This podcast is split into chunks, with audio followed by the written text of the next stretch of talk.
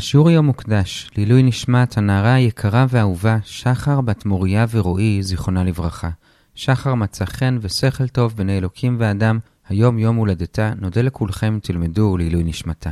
כל מי שרוצה להקדיש שיעור, וממש בזכותו יצא עוד שיעור לאוויר, מוזמן להיכנס לאתר סיני, ושם למעלה בתפריט. שלום לכולם, אנחנו לומדים את דף ס' במסכת כתובות, באתר sny.org.il. אנחנו מתחילים את הלימוד ברבע התחתון של נ"ט עמוד ב', נסיים ארבע שורות לפני סוף עמוד ב' שלנו, השיעור היום יהיה 11 דקות. היום הנושא שלנו באופן כללי זה הנקה, ונחלק היום את הלימוד לארבעה חלקים. החלק הראשון זה מהמשנה שראינו אתמול, ראינו שאחת המלאכות שאישה חייבת לעשות לבעלה, זה להעניק את הבן שלו, ולגבי זה אומרת הגמרא, בית שמאי חולקים על הדין הזה, אי אפשר להכריח אישה להעניק. איפה רואים שהם אמרו את זה? בשתי ברייתות. ברייתה אחת מדברת על אישה שנדרה לא להעניק, ובית שמאי אומרים באמת אין מה לעשות, אי אפשר להכריח אותה, לעומת זאת בית הלל שם אומרים שאפשר להכריח אותה, ולא רק שאפשר, אלא אפילו אם הזוג הזה יתגרש, אז גם אחרי הגירושין, שעקרונית הבעל כבר לא יכול בתנאי שזה תינוק שכבר מכיר את האימא, כלומר הוא גדל קצת לפני הגירושין, וממילא הוא לא יסכים לינוק מאישה אחרת. בכל אופן, כאמור, לפי בית שמאי אי אפשר להכריח, זאת ברייתא אחת. את הברייתא הזאת הגמרא מנסה לדחות ולומר, אולי זה לא שלפי בית שמאי באופן כללי בעל לא יכול להכריח את אשתו להניק, אלא אולי דווקא שם, כי מדובר שהיא נדרה, והבעל הרי קיים לה את הנדר, כי אחרת הנדר לא חל, אז זה גם קצת אשמתו, ובעצם בזה המחלוקת מבית שמאי לבית הלל, שלפי בית שמאי זה גם אשמת הבעל, ולכן הוא לא יכול להכריח אותה, לפי בית הלל זה לא. זה מה שהגמרא מנסה לומר, אבל הגמרא דוחה את זה, אם זאת המחלוקת מבית הלל לבית שמאי, הם יכלו לדבר על כל נושא אחר, למה דווקא על הנקה? אלא כנראה שבאמת לפי בית שמאי זה דין בהנקה. הבעל לא יכול להכריח את אשתו להניק. זה בברייתא הראשונה. בברייתא השנייה זה מפורש לגמרי, היא לא צריכה להניק את הבן שלה אם היא לא רוצה. ממילא לסיכום, המשנה שלנו שאומרת שאחד מהתפקידים שלה זה להניק, זה כבית הלל ולא כבית שמאי. זה השלב הראשון.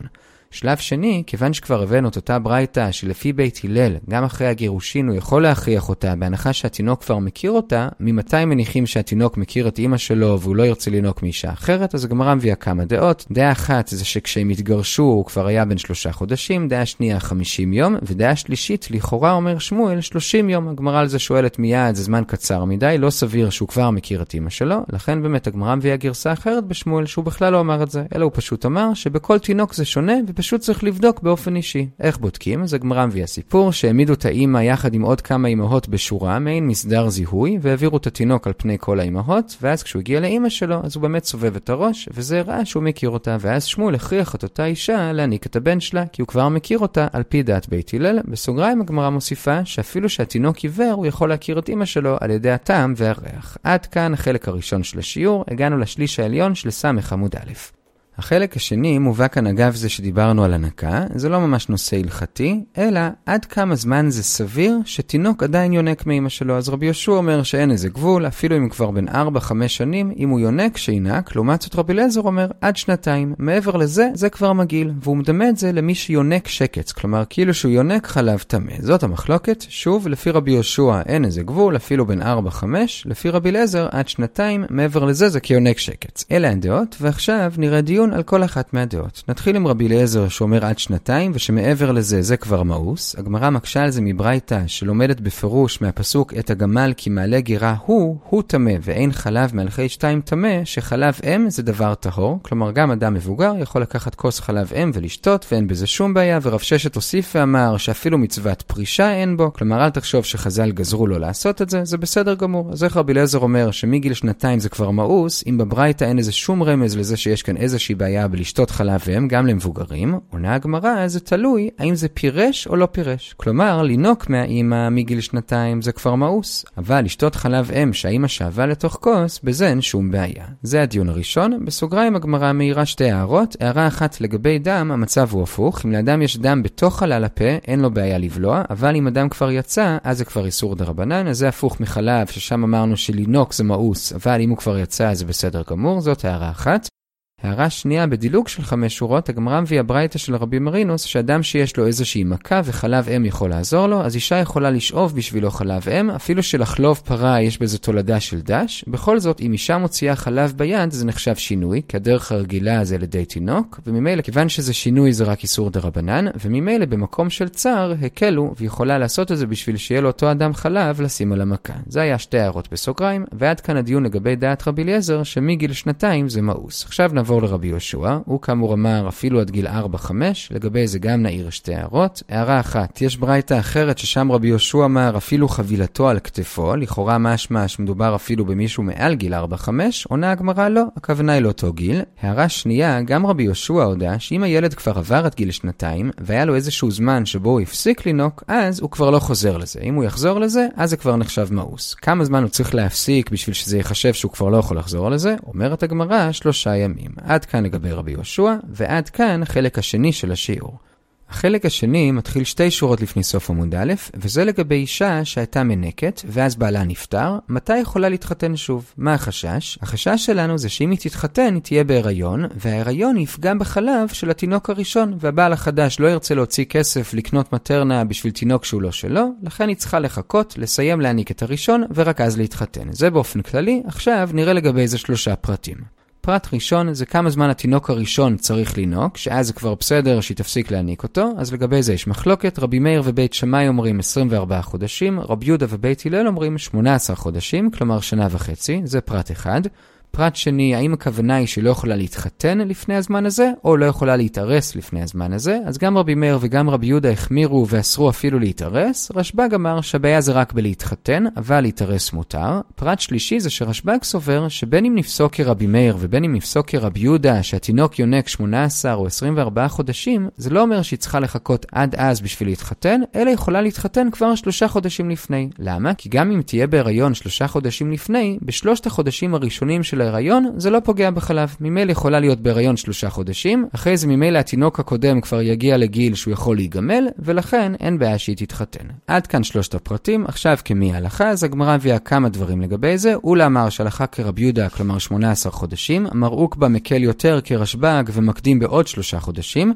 והגמרא מספרת סיפור על הריס של אביי שרצה להתחתן עם אישה כזאת ועברו רק 15 חודשים, כלומר כמו רשב"ג לפי רבי יהודה, ואביי באמת הקל לו, כי כמו שאמרנו, הוא עולה הקל ומרוק בהקל, וזה גם דעת רבי יהודה כנגד רבי מאיר, והלכה כרבי יהודה מול רבי מאיר, וגם הלכה כבית הלל מול בית שמאי, ולכן הוא הקל. אבל כנראה עוד באותו יום, אביי הלך לרב יוסף, ורב יוסף אמר לו, למרות כל אותם סיבות שאמרת שצריך להקל, בכל זאת רב ושמואל החמירו בכל אותם שלושה פרטים שהזכרנו, כלומר גם צריך 24 חודשים, וגם צריך לחכות לא רק לנשואים אלא גם לאירוסין, וזה אפילו לא כולל לא את יום הלידה ולא את יום האירוסין, ואי אפשר להקדים בשלושה חודשים. בקיצור, צריך להחמיר. וכשאביי שמע את זה, הוא רץ אחרי הריס שלו לעצור אותו לפני שהוא יתארס, אבל הוא לא השיג אותו. ואז אמר אביי על עצמו, שבגלל שאני פסקתי הלכה בפני רבי, לא היה לי סייעתא דשמיא, ולכן למרות שידעתי את הפסק הזה של רב ושמואל, שכחתי ולא פסקתי כמוהו. אז עד כאן הפרטים וההלכה, בזה הגענו לקצת מתחת לאמצע עמוד ב', במילה תנו רבנן, ועכשיו שלב שלישי ואחרון בחלק הזה, זה מה קורה במצב שאין סיבה לחשוש שאם היא תהיה בהיריון זה יפגע בתינוק הראשון, או כי התינוק הראשון בכלל מת כבר, או כי הוא כבר נגמל מלינוק, האם אז היא יכולה להתחתן מיד, או שבכל זאת עשו גזירה כללית, וגם כשלגבי אותה אישה ספציפית אין סיבה לדאוג, בכל זאת גזרו. אז לגבי זה הברייתא אמרה שמותר, ורב פאפה ורב הונא ברי דרב יהושע באמת רצו להתיר לפי הברייתא, אבל יש שתי סיבות בכל זאת לאסור. דבר אחד זה שהאי סבתא סיפרה שרב נחמן אסר לה באופן אישי,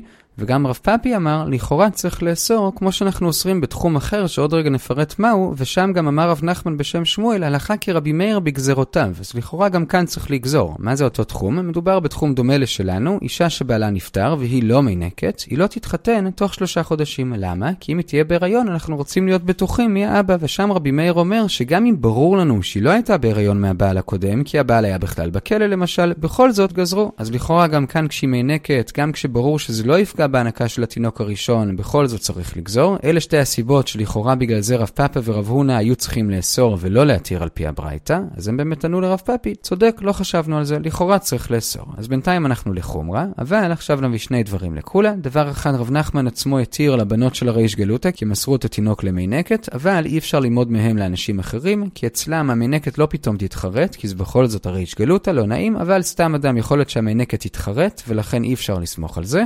כולה נוספת זה שאומרת הגמרא לסיכום, והלכתה מת מותר, כי כאן זה ברור שהתינוק הזה לא פתאום יצטרך עוד פעם לינוק, כי הוא כבר מת, וגם אין סיבה לגזור כאן, כי כולם רואים שהוא מת, אין כאן מה להתבלבל עם מקרים אחרים, אבל אם יגמלתו, זה לא מספיק, אז אסור, או כי אולי פתאום הוא כן יצטרך לינוק, או כי גזרו גם אם אין סיכוי, בכל אופן זה אסור. בסוגריים נעיר שמר ברב אשי רצה לאסור גם כשהוא מת, כי הייתה אישה שהרגה את הבן שלה בשביל שהיא תוכל להתחתן עם בעל חדש, תוך זמן קצר, אבל הגמרא אומרת, אין סיבה לגזור על כל הנשים בגלל משוגעת אחת, אם הוא מת אפשר להתיר.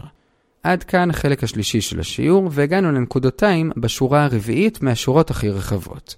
החלק הרביעי זה ברייתא לגבי אישה שהיא מינקת, איך היא צריכה להתנהג בזמן הזה שבו היא מינקת. אז דבר אחד, אסור לה להעניק במקביל לא את הבן שלה וגם לא בן של חברה. על זה הגמרא מעירה לכאורה, אם אסור לה להעניק את בנה, ודאי שגם לא את הבן של חברתה. למה זה הוזכר? עונה הגמרא, דווקא להפך, היינו חושבים שאולי דווקא את הבן שלה אסור, כי הרי היא אוהבת את הבן שלה, היא תרצה לתת לו יותר חלב, וזה יבוא על חשבון התינוק שמשלמים לה עליו. אבל בן של חברתה, שם היא לא תיתן לו הרבה, כי זה פחות אכפת לה, אז אולי זה מותר, כמה שמלן שגם זה אסור. זה דבר אחד, לא להעניק במקביל.